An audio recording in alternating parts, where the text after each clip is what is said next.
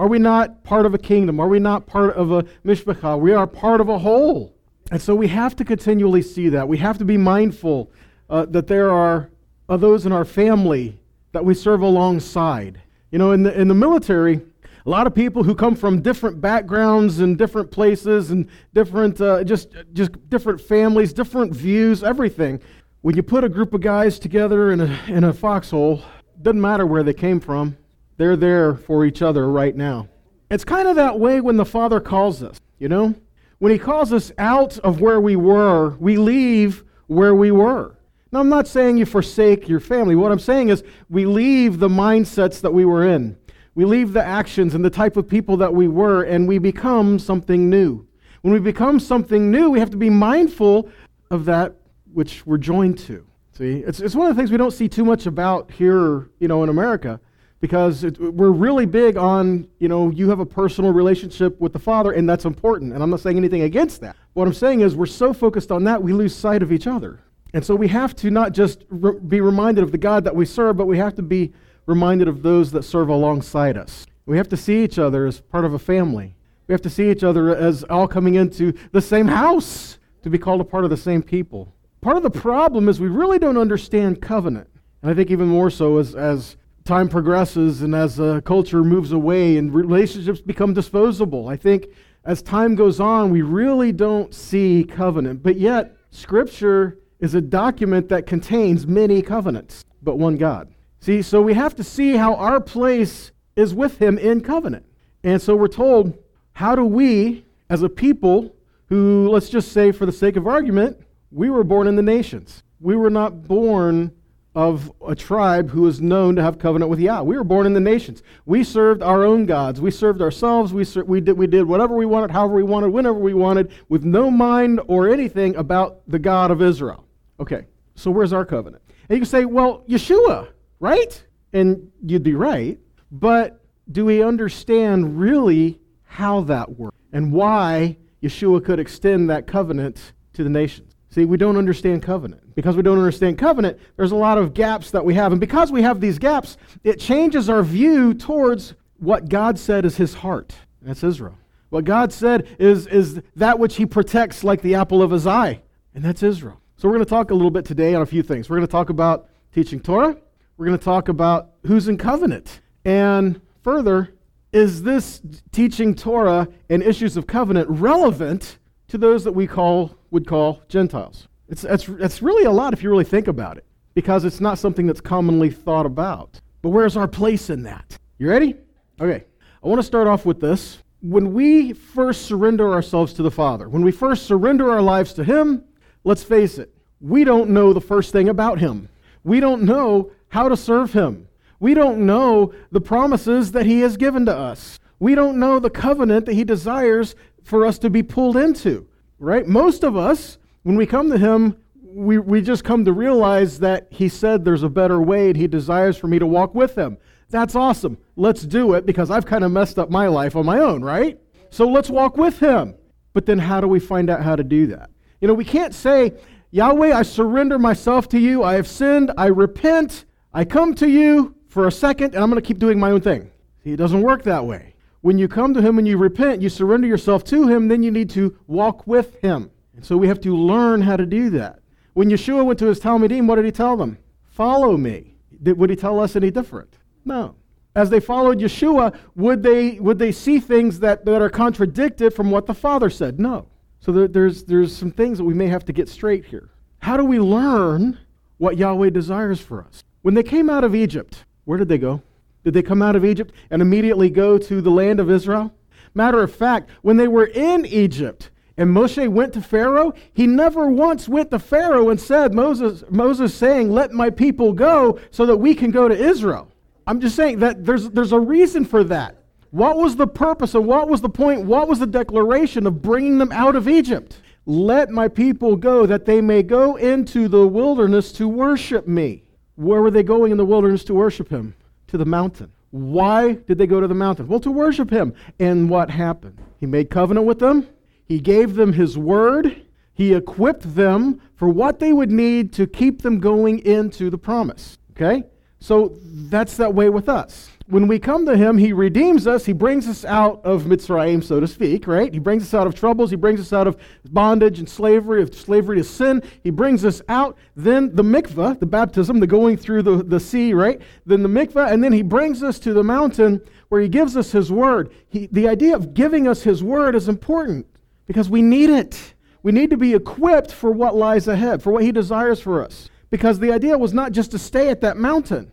He gave them the word to equip them for what lie ahead, and then Moshe had to lead them to the promise. So they got the word, but then they had to learn how to walk in the word they were given, carry it with them as they go to the land, much like us. We have to learn what it means to daily walk in those words of life, those words that are given to us. We have to learn how to do that. And even in Yeshua's day, you think, you think, guys, Yeshua had problems too. right? I mean, you ever listen, really pay attention to how he talked to some of his disciples? I mean, really, th- seriously, you find things like, how much longer do I have to put up with you guys? really? You know, I mean, he was real. He was a man. You know, he, there, so so understand that. But then, even after Yeshua uh, had gone, he was death, burial, resurrection, he ascended. Even afterwards, there, he, he left his Talmidim to proclaim the word to help spread the good news and to help show the way that he desired. And so when we have is people of nations, surrounding nations, people who were not descent from Judah, who have come to terms to realize the one true God is the God of Israel, so they, they, they want to serve him, but they don't know how. See, we were there. We want to serve him, but we don't know how. We love him, because he has forgiven us. He, has he has brought us to himself. Scripture says he who has been forgiven much loves much, right? So here, we, we've been forgiven, we've been redeemed, we come to him, but now, okay, so now how do I live in the kingdom? How do I live better? How do I not go back to the things that, that trapped me and kept me in bondage and the things that, that, that caused me to just be a slave to sin my whole life? How do I change my thinking? How do I change my ways? How do I, how do I live? How do I do this? Well, this was part of the problem that we read from the disciples. Because the Jerusalem Council, the, the issue came up, says there's a whole bunch of Gentiles. They've come to faith, okay? And they're causing a, a havoc everywhere. They're causing a ruckus all over the place because they don't understand anything, but they, they're coming in and they, they want to be a part, but they don't know what God said about anything. So, how do we get order here and how do we see how to, how to take steps forward with them. See that? What was the verdict? Okay, so if we go to Acts 15, uh, go down to verse 20 and 21. This is Yaakov speaking, James, right? Yeshua's half brother, if you want to put it that way, right? He says, So we write to them that they abstain from pollutions of idols, fornication, from things strangled, and from blood.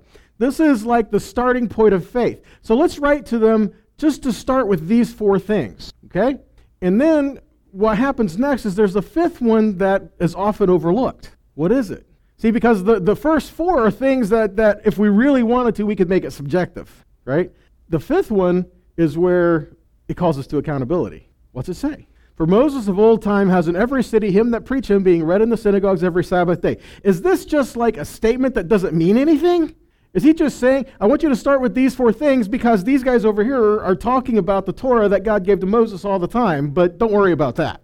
See, eh, that's not the way it was said, is it? This is said with the understanding of start with these four things, then go to the synagogue on Shabbat to hear what? The Torah that was given to Moses. So people have asked, so why do you teach the Torah? Because I was told to. In Scripture, we are told to teach the Torah. This is the instructions from our Father. This is his heart. These are his ways. What Yeshua came, and, and, and when Yeshua came, what scroll did Yeshua teach from? I mean, he taught from Torah. When he, when he came and on the, he was on the road and he appeared to the two men and he opened their eyes, right? And he started to reveal the Messiah to them. He started reading from where? The Torah, Moses and the prophet. See, the problem is we don't understand how to do the same. So the result is we have a lot of people who negate the scriptures before Matthew because we don't understand how, how they're relevant to our lives. But yet, the disciples of Yeshua which I think with the time that they had spent with Yeshua would kind of know his idea on it. You know, would kind of know what his thinking on it was. And what was his thinking on it? Go to the synagogues on Shabbat to hear the Torah taught so that we can be instructed in the heart of the Father. That's it. See, we gather to hear instruction and to hear the teaching and to have Him revealed so that we can go out and live it out there. That's, that's it. So we come in, we gather. Where was Yeshua on Shabbat, guys? I mean, scripture after scripture, we've gone over them before. You know, one being, and as his custom was, he went to the synagogue on Shabbat. Well, if it's his custom, what does that mean? yeah, because we know he was very anti custom. He didn't have any customs, right? No, as his custom was, he went to the synagogue on Shabbat, right? We find, you know, Rav Shaul, where he said, where he would go to go on Shabbat, and he would sit down and he would talk to the people. He would. So, here's the thing: we find, especially especially today, we find people are gathering in homes, and honestly, that's great. The temple isn't standing, so I don't want to say it's irrelevant, but uh, truly it's irrelevant because it's not here. But in Yeshua's day, where did they meet? They met in the synagogue, they met in the homes, and they met at the temple. And none of these was in the place to take over the other. They all had a different purpose. They all had a different point. They all had different things. Okay, so so the people they would come in on Shabbat. They were the idea is to gather to hear the Torah taught. How does that relevant to those who are not Jewish? I go back to we don't understand covenant. Let's go back and uh, uh, talk about the word, and then we'll back up and we'll get we'll hit covenant before we're done, and probably spend about the, the last part of this on that. Okay. So 2 Timothy three thirteen to seventeen says what? But evil men and pretenders will grow worse and worse, leading astray and being led astray. But you, keep on doing what you have learned and were assured of, knowing from whom you learned. Okay, now verse 15. And you have learned from your childhood the what? The Holy Scriptures. So when we read here in Timothy, 2 Timothy, where it says, You have learned from your childhood the Holy Scriptures, what is it? What are the Holy Scriptures? Okay. this is, is something and, and, and I'm not trying to say this being facetious, I'm being serious. This is something that most people don't stop to think about. That when the scripture says scripture, what is are they talking about? Because at the time that this was written to Timothy, what we would call the New Testament, the Brit Hadashah, wasn't together yet. So when he says scripture, what do we mean? Torah, the prophets, the writings, right? So you've learned from childhood the Holy Scriptures, which are able to make you wise to salvation through belief in Messiah Yeshua. He does not say that Yeshua takes the place of the scriptures. That's why we have things like He is the living Word, He is the Word that was made flesh. Okay? So he, did, he, he said, he, when He came and He was made flesh, He didn't change the Word. He didn't make that which came before irrelevant. Verse 16. All what? All scripture is written by inspiration of the Holy Spirit and is profitable for doctrine, for reproof, for correction, for instruction in righteousness, so that the man of Yahweh may be perfected and complete for every good work. Can we agree on this? All right, I'm in the right place. Now, my next thought is along the lines of what we just read go to the synagogues on Shabbat to hear the Torah taught. Does that fall in line with this? So, as we gather, what are we being instructed in? Well, the Torah. But in what way? See, that's what this is for. This is part of our part of our gathering together is yes, to honor the King, to worship him and, and to declare his goodness in his word and, and just to experience life together with one another. But we've got to grow. So we need the word, right? Look at this. Romans 7:12. Wherefore the Torah is holy, and the commandment is holy and just and good. We read or we have heard that Paul is, is very anti-Torah. Now, if we go through and we continue to read through the book of Acts, we find that there are when he when he went to the council, they said, "We have heard that you are teaching people against the Torah, and we know that's not true." So it's kind of, we miss stuff like that. Okay, so we need to pay attention to that. So the Torah, it's not bondage. Okay, we talk about the law as bondage, guys. The law of sin and death is bondage. You can't say the law is bondage and then in the same breath say He is the Word made flesh, because then you're saying Yeshua is bondage. See, that doesn't work. The Torah is life to anyone who will receive it, and walk in it. Further, the Torah was given to a people who were in covenant. The people were already redeemed when they received the Word. Yahweh did not give the people his Torah and says, when you get this perfect, Come back and talk to me. I heard someone say it, say it this week, and I don't remember who said it, but it was a very good point. He says, You don't clean up to take a shower. That's, that's great. I love that. So we're not perfect because we seek to keep the Torah. Matter of fact, if we take an honest look at the Torah, we see just how, much, how short we fall. But isn't that the point? It's not a matter of God gave us something impossible so that we couldn't do it, so he could laugh and say, yeah, Get up and try it again. That's not it. He gave us the word because this is a standard for holiness and righteousness. His desire is that we walk in His ways according to His heart. That's how we do it. We fell short because we still like being sinful. So we repent, we come to Him, now we have to learn to walk in His ways. So the Torah is just, the Torah is righteous, the Torah is holy, it is good. Look at Romans 7:14. We know the Torah is spiritual, but I am carnal. See? So which is which is bondage? The carnal, the flesh. Romans 7:22, I delight in the Torah of Elohim after the inward man. My spirit rejoices when I hear the word. Romans 6, what shall we say then? Shall we continue in sin so that the grace of God abounds? Shall we continue in sin because God's grace abounds? So that means we sin more so that we can be carriers of his grace. Wow, no, no, no, no, no, no. Understanding there is forgiveness. He does give us his grace because let's face it, there's a lot we don't know. But he does equip us for what he's asking us to do. And when we do fall short, we have an advocate. Okay? Look, Romans 3:31. So do we then make void the law through faith? God forbid. Matter of fact, we establish the law. If we say we have faith, we establish the Torah in our life. Huh. Like James says, show me your faith, right? 1 Timothy 1 8. But we know that the Torah is good if a man use it lawfully. How many of you guys have ever been beat up by the word? See, that, that, that's not the way it was given. Yes, it was given to, to show us a holy God and his desire for us to walk together. And honestly, when we read the word, it will convict you. It will convict you, but it won't condemn you. See, conviction leads us to a place of repentance. Condemnation says there's no hope. And if we're reading the word, we, we, we today uh, we have a society who, who thinks that conviction is hate speech. It's not the case. Scripture says he chastens who he loves. See? So, uh, Galatians 2.17. But if while we seek to be justified by the Messiah, we ourselves are also found sinners, which is violators of the Torah. So is therefore the Messiah the minister of sin? No, Elohim forbid. So he's saying, so he shows us what sin is, but to what end? to lead us to a place of repentance because he desires us to be a holy people that is set apart. He wants us to walk with him. And in his path, if we want to walk hand in hand with him in his path, he is right, he is holy, he is just, he is good. So we need to walk in his ways, not ours, right? Okay, Micah 4, 1 and 2. But it shall be in the end of days, the mountain of the house of Yahweh shall be established on the top of the mountains, and it shall be lifted from the hills, and people shall flow to it. And many nations, many who? Nations. What's normally the word used for nations? goyim, what we often call Gentiles. Okay? Understand the word Gentiles doesn't translate as pagan. Gentiles, goyim, means nations. Now, the idea behind it can be pagan. Well, how's that so? Because if you're a covenant with Yahweh and covenant with Israel, that you serve the God of Abraham, Isaac, and Israel. If you don't serve him, then you are serving other deities, which means pagan. Okay? but the word goyim does not mean pagan. It means nations right? Because there are those in the nations that are seeking the God of Israel. There are those among the nations who will be called out of the nations and be joined with the God of Abraham, Isaac, and Israel. See? So this is something we have to be mindful of.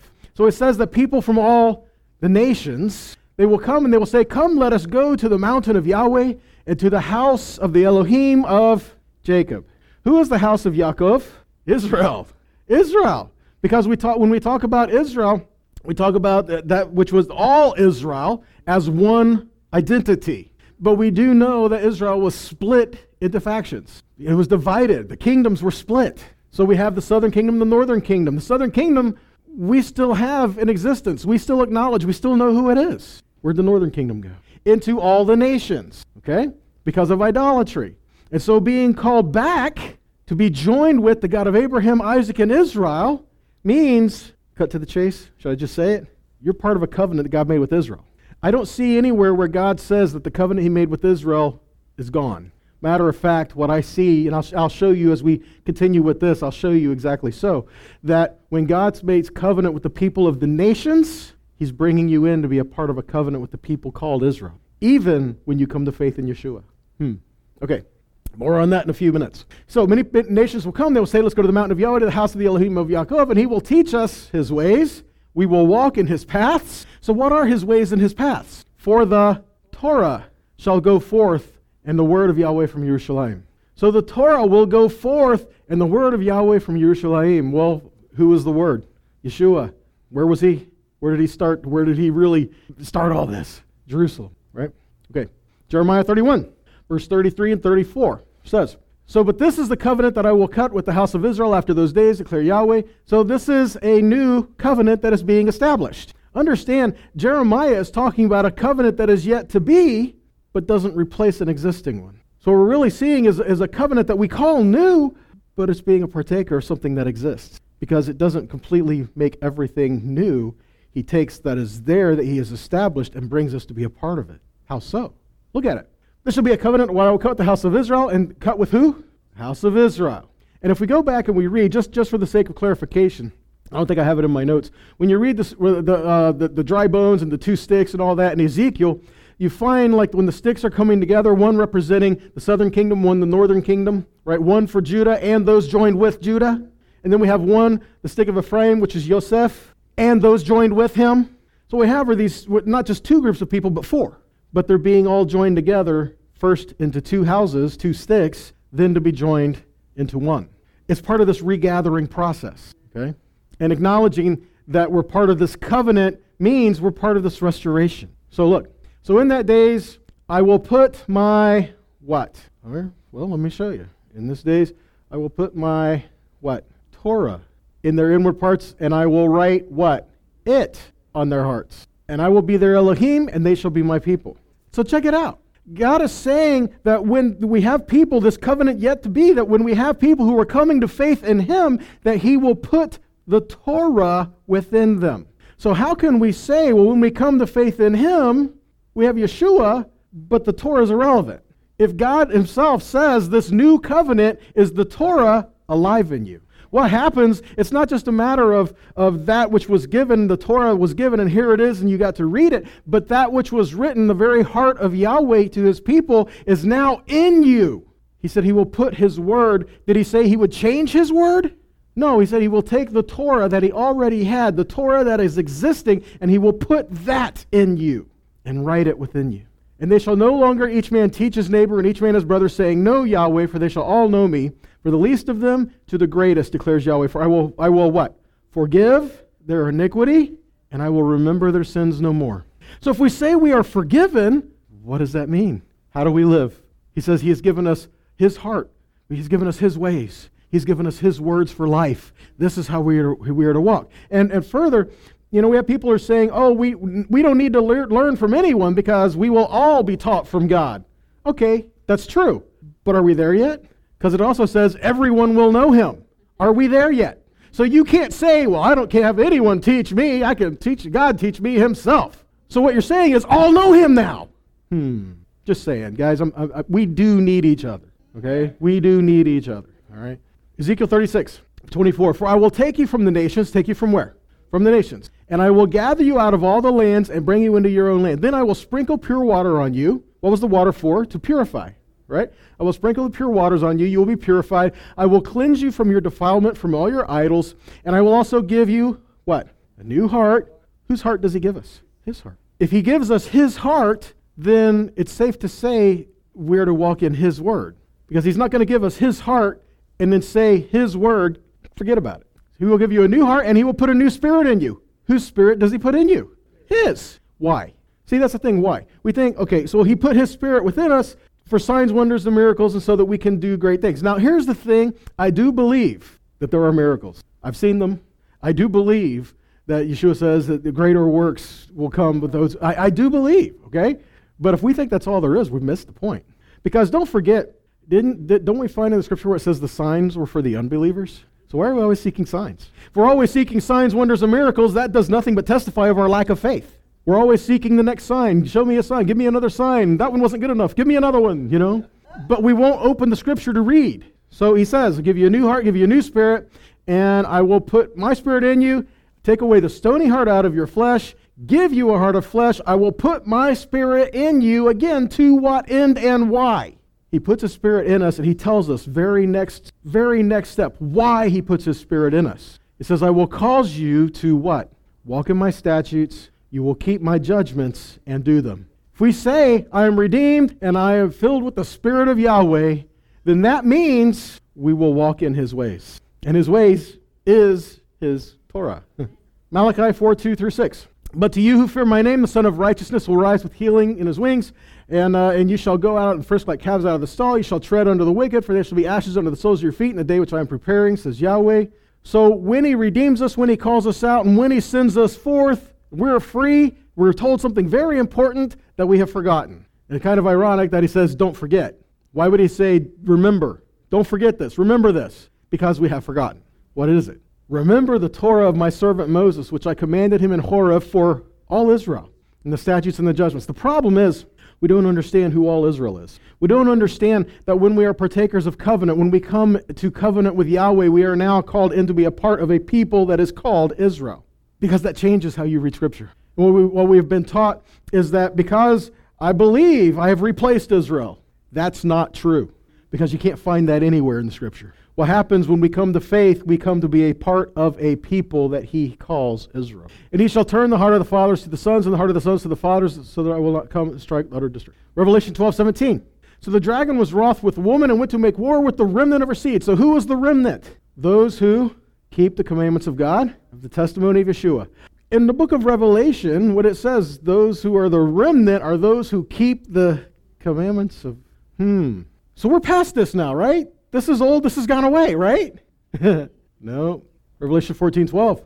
Here is the patience of the saints. Here are they that what? Keep the commandments of God and have faith in Yeshua. So again, is it relevant for us? Yes, absolutely. Revelation 22 14. Blessed are they that do his commandments. If you, ha- if you haven't figured it out, Revelation 22 is like towards the end of the end of the book. you know, the book of Revelation, oh yeah, that's the book of Revelation, you know, that, but like chapter 22, it's like it's kind of like Solomon when he says, So the end of everything and the whole of everything is this. keep, yeah, to keep his commandments, to love God, keep his commandments. That is the whole duty of man. That's what Solomon said. He's after all the wisdom, after he tried everything, did everything, the most important thing is what we find right here in Revelation 22. Blessed are they that do his commandments, not just listen to them. Blessed are they that do his commandments, that they may have the right to the tree of life and may enter in through the gates of the city. For without, so outside of the city, are dogs and sorcerers and whoremongers and murderers, idolaters, and whoever loves and makes a lie. Wow. What did Yeshua tell us to do? Go and make disciples, right? Here's a, here's a question, just the reality of it. How do you make a disciple? In the most technical form of it, you can't. You can't make a disciple. So, did he tell us to do something that was impossible? What does the word disciple mean? Talmid is the word for disciple. It means student. Go make students. So how do you make a student? You, that's it. You can't.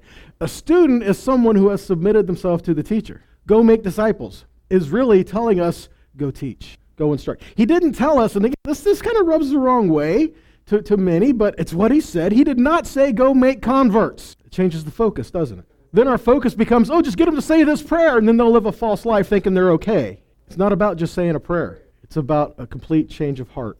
Go make disciples. In other words, learn, teach. Find people with the heart to get, to, to get plugged in to hear what the word really says. Follow in his footsteps, follow in his ways. Pursue him with all of our heart, with all of our soul, and all our might. Make him the most important thing that there is. So go therefore and teach the nations, make disciples, baptizing them in the name of the Father, Son, and the Ruach HaKodesh, teaching them to what? observe all things whatsoever I have commanded you, and I'm with you always, even to the end of the age. So, teaching them to what? Observe all the things that I have commanded you. Did Yeshua command them anything different from what the Father already said? And the answer is no. You, you, may have other, you may have people say, well, yeah, see, Yeshua thought something different. But he didn't. Because Yeshua even says, the things that I am doing, the things that I am teaching, things that I am saying are not my words, but the Father's. If he says these are the words of the Father, well, God wasn't schizophrenic. He didn't become somebody different when Yeshua came into the earth. He is the same yesterday, today, and forever. He doesn't change. So his word did not change. So what changed then? The method of delivery. The same word that he gave is now written on your heart. That's what changed. You changed. He didn't. So what did Yeshua say to his Talmidim? John 14, 21. Whoever has what? my commandments and keeps them, he it is who loves me. And he who loves me will be loved by my Father, and I will love him and manifest myself to him. So Judas, not Iscariot, man, I love that every time I read it. so I, I read, like, seems like we did that recently. This, every time I read it, I keep thinking, man, how would you like to have that name? Oh man, it's just yeah, yeah. And Judas, not that guy. you know, not, not the guy you're thinking, you know. Man. like I, would be like, give me another name, Lord, please. You know, change it. Anyway, so Judas, not scared, said, Lord, how, how is it that you will manifest yourself to us and not to the world? And Yeshua says, if anyone loves me, he will what? Keep my word, and my Father will love him. We will come with him, and we will make our home with him. Whoever does not love me does not keep my words. And then he says, and the words that you hear are not mine, but the Father's who sent me. So he's, he's telling us the things that I am telling you, if whoever loves me will keep my words. And the words that I am telling you are the same words that the Father gave. He did not come to start a new religion, He came to give you a means to enter into covenant. Big difference. When we approach the Word, the Word reveals sin in our hearts, right? That's the idea. So if we don't know what sin is, how could we repent? Isn't that the idea? if we don't know what's this is why Paul, Paul says things like so through the law the sin became alive doesn't mean that the torah lives in sin what that means is when we read the torah we now see oh we're sinful we now see things that we may not have seen before if yeshua came to do away with the torah follow this thought if he came to do away with the torah then it is the Torah that tells us what sin is. If he came to do away with the Torah, then we would no longer have any means to identify what sin is. And if we don't know what sin is, therefore nobody sins. And if nobody sins, everybody goes to heaven. And doesn't that sound like what people are preaching today? That's not the case. Josh, I'm stuck. Every now and then this likes to freeze up. It's all right. 1 John 3, 4 through 6. If you read in 1 John, I think all of us will, will agree that there was no sin in Yeshua. He was sinless. He needed to be sinless. He had to be sinless. So we read even in Leviticus chapter 4 that if the high priest sins, that he brings guilt on the entire assembly, on the, on the whole congregation of Israel. So if our high priest Yeshua sinned, he wouldn't just bring guilt on Israel, he would bring guilt on everything under his authority, which would be everything. So he had to be sinless. Okay? He never sinned. But look at this 1 John 3 4 through 6. So whoever commits sin uh, transgresses the law, because sin is what? Transgression of the law. Sin is transgression of the law. So if someone says, What is sin? It's funny because if someone comes to you and they say, What is sin? But then we start to name sins. Well, sin is uh, idolatry. Well, sin is that sin is. We start to name sins. And see, those are what some sins are, but that is not what sin is. Can you see the difference? Because all of this can be grouped together in one thing sin is violation of Torah. When we violate the Torah, it is sin. So sin is the violation of the Torah and you know that he was manifest to take away our sins, and in him is no sin. He does, th- look at this very carefully. It does not say that he came to remove the law. It says he came to remove sin. What is sin? Violation of the law. In other words, he came so that we would stop violating his word. Boy, that's a big change of direction. And in him is no sin. Further, if there was no sin in him, that means he perfectly kept the Torah. Hmm. Verse 6 So whoever abides in him sins not. And whoever sins has not seen him or neither knows. All right. Romans 3:20. Oh, for in his sight no one alive will be considered righteous on the ground of legalistic observance the Torah commands, because what the Torah does is show how people how sinful they are. Just doing what the Torah says, trying to just do what the Torah says without having this covenant relationship or having a part uh, of a heart towards the Father, you can't be good enough. That's why we need to, to understand. We need him. But now, quite apart from the Torah, God's way of making people righteous in His sight has been made clear, although the Torah and the prophets give witness to it. And it is righteousness that comes of, from God, the faithfulness of Yeshua the Messiah, to all who continue what? Trusting. That's faith. So to those who have faith, he, he gives righteousness, right? For it makes no difference whether one is Jew or Gentile. Oh, so now, as we're talking about just having faith, he makes us righteous. It doesn't matter where you're from since we all have sinned and come short of earning God's praise. So, by God's grace, without earning it, all are granted the status of being considered righteous before Him through the act of redeeming us from our enslavement to sin that was accomplished by Messiah Yeshua. So, when we are redeemed, it's not a matter of we do not keep the Torah to try to be redeemed, but because we are redeemed, we walk in His Word. That's His righteousness, okay? And when we walk in His righteousness, we could be like Abraham. He believed God, he counted, to him, he counted to him as righteousness, and God called him his friend. Romans 4 3, what does the scripture say? Abraham believed God and it was counted to him as righteousness. Galatians 3 6, Abraham believed God and it was counted to him as righteousness. James 2 23, and the scripture was fulfilled that says Abraham believed God and it was counted to him as righteousness and he was called the friend of God. You can't tell me that the Brit Hadashah is full of the Torah because every single one of these is quoting from Genesis 15. Genesis 15, 3 through 6. Avram said, Behold, you have given me no offspring, and a member of my household will be my heir. And behold, the word of Yahweh came to him and said, This man shall not be your heir, your very own son shall be your heir. Remember, he said, I'm going to give you a son. And Avram says, When? I haven't seen it yet. You said you would do it. I believe you would do it, but when? And if we don't hold out in faith, we can, we can create an Ishmael in our own lives. Okay? So he brought him outside and he said, Look toward the heaven and number the stars if you're able to number them. And he said, So shall your offspring be. And he believed Yahweh and he counted it to him as righteousness. Wow. So Yah called Avraham and he went. And when he went, these promises were made. Now, this is where we're going to back up. We're going to talk about covenant. We're going to talk about Abraham. Now, you go through and, and you talk about the fathers of the faith, right? Well, one of these great people that always come up is Abraham, rightfully so. You talk about the great people of faith in, in Hebrews chapter 11. I mean, Abraham, come on. And so, how can we say that we have been redeemed and brought into this place of covenant position just like Abraham was? How was Abraham redeemed? He was redeemed because he believed what God said, he followed him, and it was counted to him as righteousness. How's that different for us? It's not. So, Abraham is our example. Think about that for us. And to kind of throw this out there as well, was Abraham a Jew? No, because the tribe of Judah did not exist yet. It's Abraham, Isaac, Jacob. Jacob had 12 sons. One of those sons was Judah. So Abraham was not a Jew. And Abraham was redeemed and given a place of covenant before Judah existed. What does that mean for us? What did Yahweh tell Avram? Go back to Genesis chapter 12. Okay? Genesis chapter 12, what he tells him to, to come out of the idolatry that he was in. All right? It says, And I will make of you a great nation, and I will bless you, and make your name great, and you will be a blessing. And I will bless them that bless you, curse them that curse you, and in you shall all the families of the earth be blessed. Now, we just read over this and say, man, that's awesome. And Abraham did become a great people and all this stuff is great. But we fail to see how this relates to us. But I'll show you how it does. Okay? We'll get there. So he says, I will bless them that bless you, curse them that curse you, and in you shall all the families of the earth be blessed. This word there for I will bless them is avarcha, is the word that's used there. Barach is the word for bless. It's right there. Um, also from the word meaning pool. P O O L. Pool. What is a, what is a, what is a pool? It's a gathering of something together right? You gather something together, it is pooled together. So when he says to pool something, what are we thinking? Gather. So in you, I will bless them that bless you.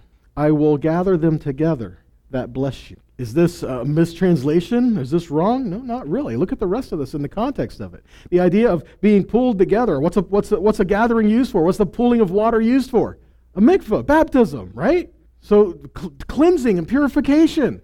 So can you be mikvah into a man? I mean, it says you will be pulled into Abraham. Can you be mikvah into a man? Uh, and baptize them in the name of the Father, the Son, the Ruach HaKodesh.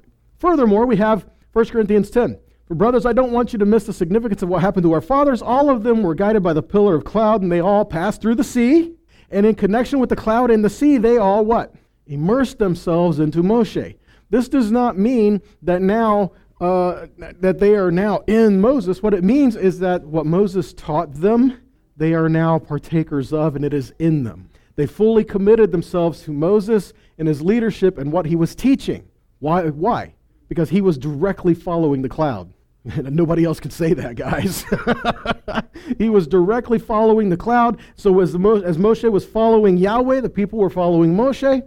And so when Moshe would go to the mountain, he would speak to Yahweh, he would come down, he would share the words of life to the people. So initially, what's going on is the people are immersing themselves into what Moshe was teaching them. Okay? This, and and we hear, we hear phrases like the washing of the water with the word. That's not just poetry. Okay? We see examples of things like this. All right? Galatians 3 8. So the scripture foreseeing that God would justify the heathen through what? Faith. You are justified by faith. You are saved by grace through faith right? It's always been that way, though, even with Abraham. It's always been that way. But look at this. This is something that, that's important. So the scripture foreseeing that God would justify the heathen through faith preached before the gospel to who? Abraham. So, so this, this was a teaching we did a while back, the gospel according to Abraham, right? So he preached the gospel to Abraham, saying, so it's not just some abstract thought of, well, he preached the gospel saying he would send Yeshua and all this. Okay, but he said he preached the gospel to him, saying, that means what comes next is what it's equated with the gospel being taught. What is it? In you shall all the nations be blessed. In you shall all the nations be pulled together. You can, and you can put that either way pulled, P O O L, or P U L L. all the nations will be pulled together in you. So, how does this work? So, another thought is this And I will bless them that bless you, curse them that curse you, and in you shall all the families of the earth be blessed. The word there for blessed is v'nivrachu. V'nivrachu is the same as the root of the word mavrik. Mavrik means to graft. So when something is grafted, what does that mean? That that which was apart from something is now joined with something and is now considered fully a part of what it is joined to. Now think of things like Romans 11, right? Okay, in five places, the Talmud and other rabbinic literature says nivrachu is translated as grafted or intermingled. We have examples of this. There's, there's, there's the opinion by, by uh, Rashbam that says the word niv, nivrachu in Genesis 12.3 is related to the word barach, which in the Mishnaic term mavrik, meaning to intermingle or to graft. The Hebrew word nivrachu is the nifal conjunction, conjugation of the root word barak. Literally, it can read, here's the point of all that, and in you all nations will be born through mixing. In you, all nations will be born through mixing, joining with, becoming a part of, all the nations mixing together, coming back. Huh.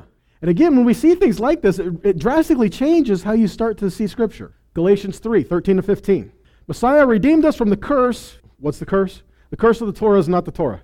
The curse of the Torah is if you sin, you die. So the curse of the law, the, the, the decree or the ordinance that was written that was nailed to the cross was the, was the decrees of our sin, not the decrees of the law. was decrees of our sin. So this is what he says. Uh, having become a curse for us, as it is written, cursed is everyone having been hung on a tree, according to Deuteronomy 21. Look at verse 14. That the blessing of who?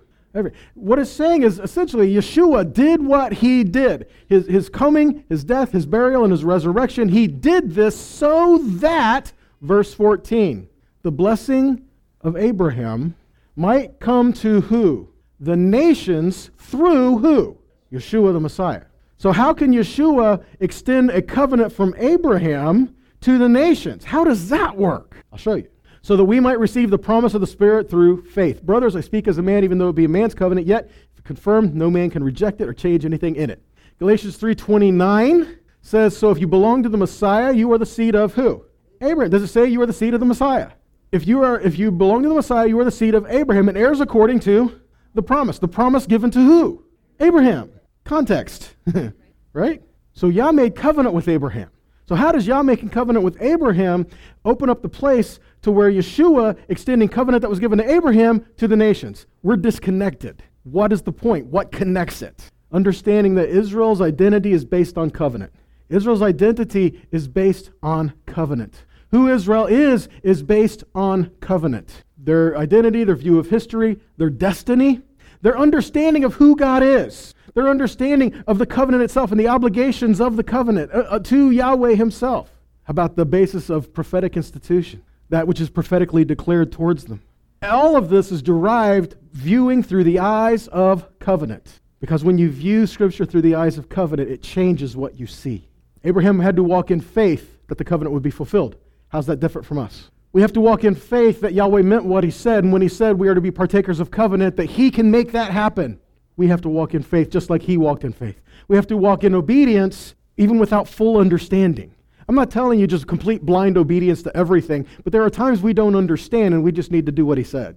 Because if we say, well, no, I have to understand it, then you know what that really saying? You're saying you have no faith. Because it's not considered faith until it's put into practice. So in some cases, obedience includes sacrifice. We've heard obedience is better than sacrifice. In some cases, obedience includes sacrifice. Abraham had to sacrifice his life Abraham had to lay his son on the altar. Abraham had to, had to come out of where he was and go to a place he didn't even know where he was going, right? How about this?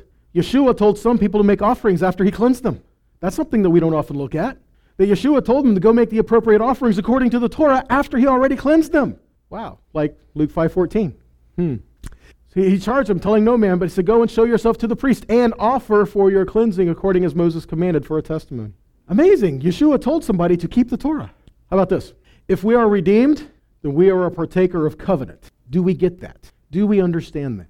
If we are redeemed, then we are a part of covenant. If you read Ephesians chapter 2, read the whole chapter. But if you read Ephesians chapter 2, you see things like this. For we are his workmanship, created in Messiah Yeshua for what?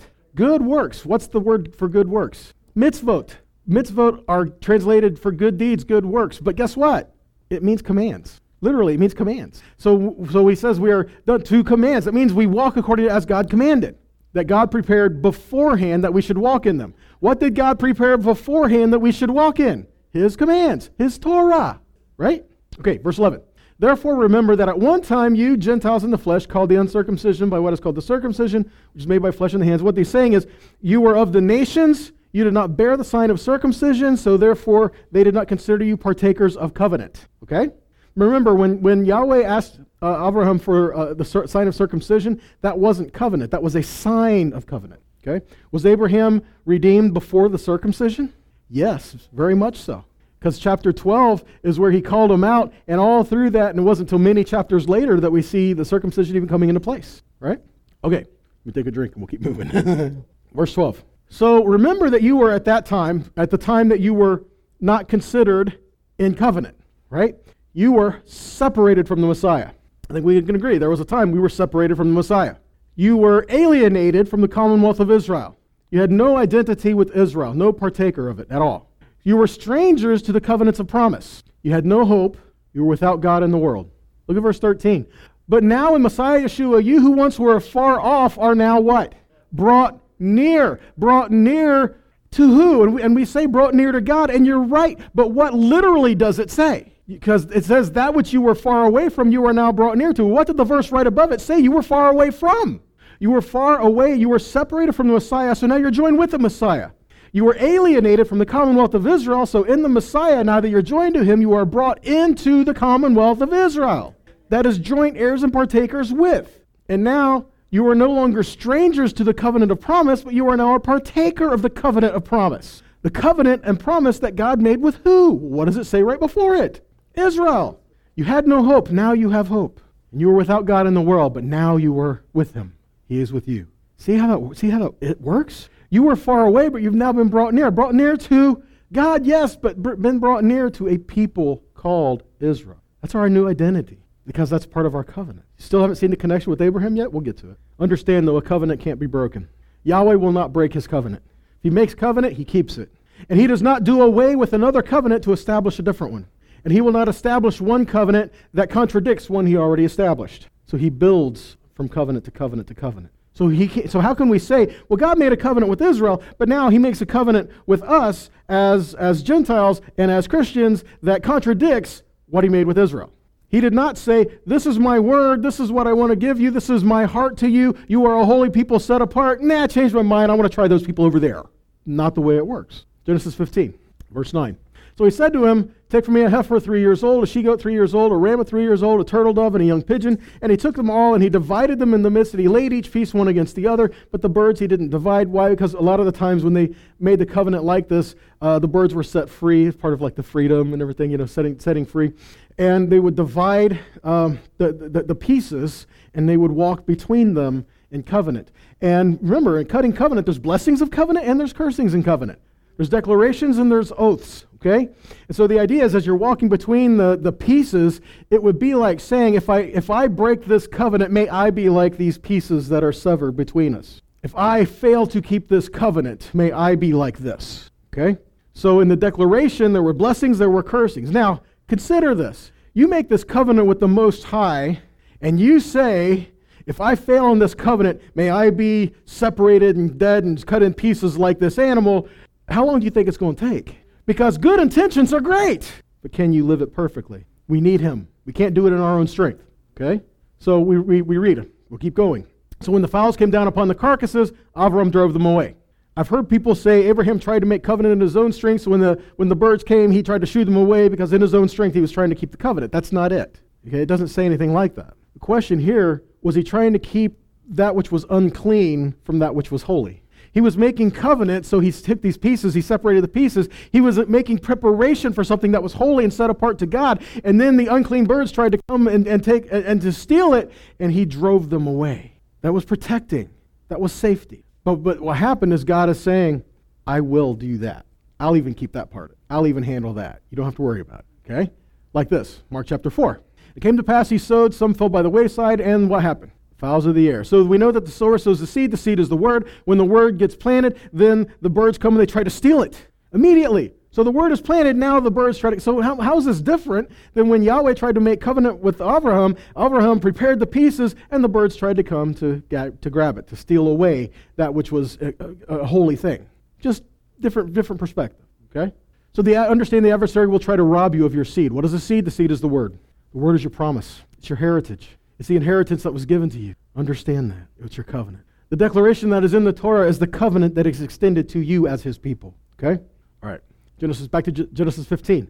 12. So when the sun was going down, a deep sleep fell upon Avram, and lo, a horror and a great darkness fell upon him. And he said to Avram, Know of a surety that your seed shall be a stranger in a land that is not theirs. And you shall serve them, and they shall afflict them 400 years. Also, that nation whom they shall serve, I will judge, and afterward it will come out with great substance. Did this happen? Absolutely. Remember? They went down to uh, Egypt, and they served Pharaoh, but yet when God brought them out, he judged them, right? We find in Romans 9:17, Scripture says to Pharaoh, "Even for the same purpose I have raised you up, that I might show my power in you, that my name might be declared throughout all the earth." He raised Pharaoh up to crush him. But even that was not something that, that in Romans 9 is like saying, oh, well, see, this was something that wasn't declared before. No, he, he told Abraham this was going to happen. and understand the things that he was declaring to Abraham, that's considered part of the good news. So he raised up Pharaoh to crush him. Why? So that Yahweh would be glorified. Exodus 9:16 For this very deed cause I have raised you up to show in you my power that my name may be declared throughout all the earth. Back to Genesis 15, 17.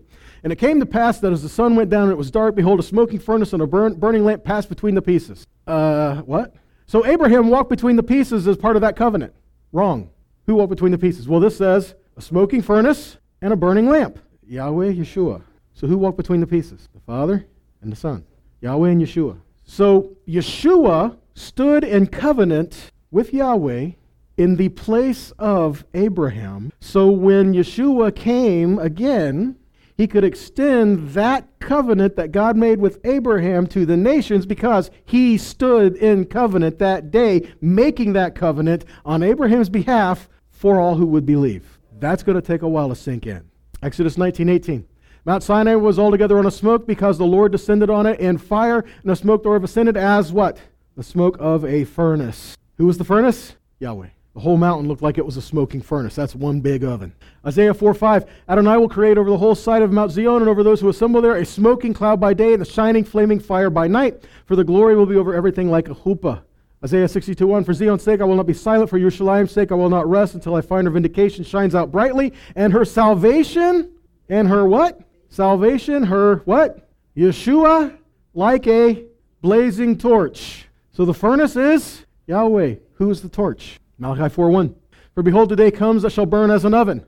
Like what? And all the proud and all that do wickedly shall be stubble, and in the day that comes will burn them up, says Yahweh Sabaoth, that I shall leave them neither root nor branch. Who's the root and the branch? Yeshua. Isaiah 31:9. And he shall pass over the stronghold of fear, and his princes shall be afraid of the incense, says the Lord, for whose fire is in Zion, and his furnace is in Jerusalem. Who's this testifying of? Exodus 20:18. All the people saw the thundering and the lightnings. This word for lightnings, torches, flashing flames, lightning. Ezekiel 1:13. As for the likeness of the living creatures, their appearance was like burning coals of fire, and their appearance of lamps. Word for lamps is the same. Lightnings, flashes, torches. And it went up and down upon the living creatures, and the fire was bright. Out of the fire went forth lightning. So Abraham could not keep the covenant in his own strength and in his own authority. Furthermore, from descendant to descendant to descendant, how could Abraham make sure this covenant would be kept? He's not there. So, how could we stand with God who says your descendants will be like this and make all these promises to his descendants, and Abraham isn't going to be there? How can he be assured that this covenant will be kept from the Most High? Because the Most High made the covenant with himself. The promises of the covenant were for Abraham's seed. Uh oh. The promises of the covenant were for Abraham's seed. What do we read in Galatians 3:29? If you believe that the Messiah, then you are the seed of Abraham and heirs according to that promise. Yeshua kept the covenant in Abraham's stead, which gave him, this is important, legal right to extend the covenant to Abraham's household. Legal right is a big deal, guys. Understand that God doesn't do anything that he considers illegal. It's a legal right. And if we understand legality of covenant, we might see things differently. Okay, so if you profess Yeshua as Messiah, then you are the seed of Abraham, partakers of the covenant that was formed and established with Abraham. Like we said, if you are the Messiah, then you are Abraham's seed, heirs according to the promise that was given to him. Hebrews 6.13. For when God made promise to Abraham, because he could swear by no greater, he swore by himself. You see it now? Saying, Surely in blessing I will bless you, multiplying I will multiply you. So after he had patiently endured, he obtained the promise. And remember, he said, And in you all the nations will be grafted, brought in. Ezekiel 20, 37. And I will cause you to pass under the rod. I will bring you into the bond of covenant. And I will purge out from among you the rebels, and them that transgress against me. And I will bring them forth out of the country where they sojourn, and they shall not enter the land of Israel. And you shall know that I am Yahweh. Yahweh is saying he will separate those that are his among the nations, and he will bring them into a bond of covenant, and he will purge those that are not his from them. 1 Chronicles 16 13. O you seed of Israel, his servant, you children of Jacob, his chosen ones. He is Yahweh our God. His judgments are in all the earth. Be mindful always of his covenant, the word which he commanded to a thousand generations, even the covenant which he made with Abraham and his oath to Yitzhak, and has confirmed the same to Yaakov for a law and to Israel as an everlasting covenant. God did not cut and make separate covenants with Abraham, Isaac, and Jacob. He did not go to Abraham and say, Make a covenant with you. Then he went to Isaac and says, I'm going to make a covenant with you, but the covenant to Abraham, well, I tried it. He's dead now, so let's try this something else. And then, so after, after Isaac, go to Jacob and say, Jacob, this thing with your dad just didn't work out, man. You know? So uh, let's try something different. The same covenant he gave to Abraham, he went to Yitzhak and says, I promised Abraham, therefore I bless you. Same thing to Jacob. I promised Abraham and Isaac, therefore I bless you. Okay? They were all partakers of the same covenant.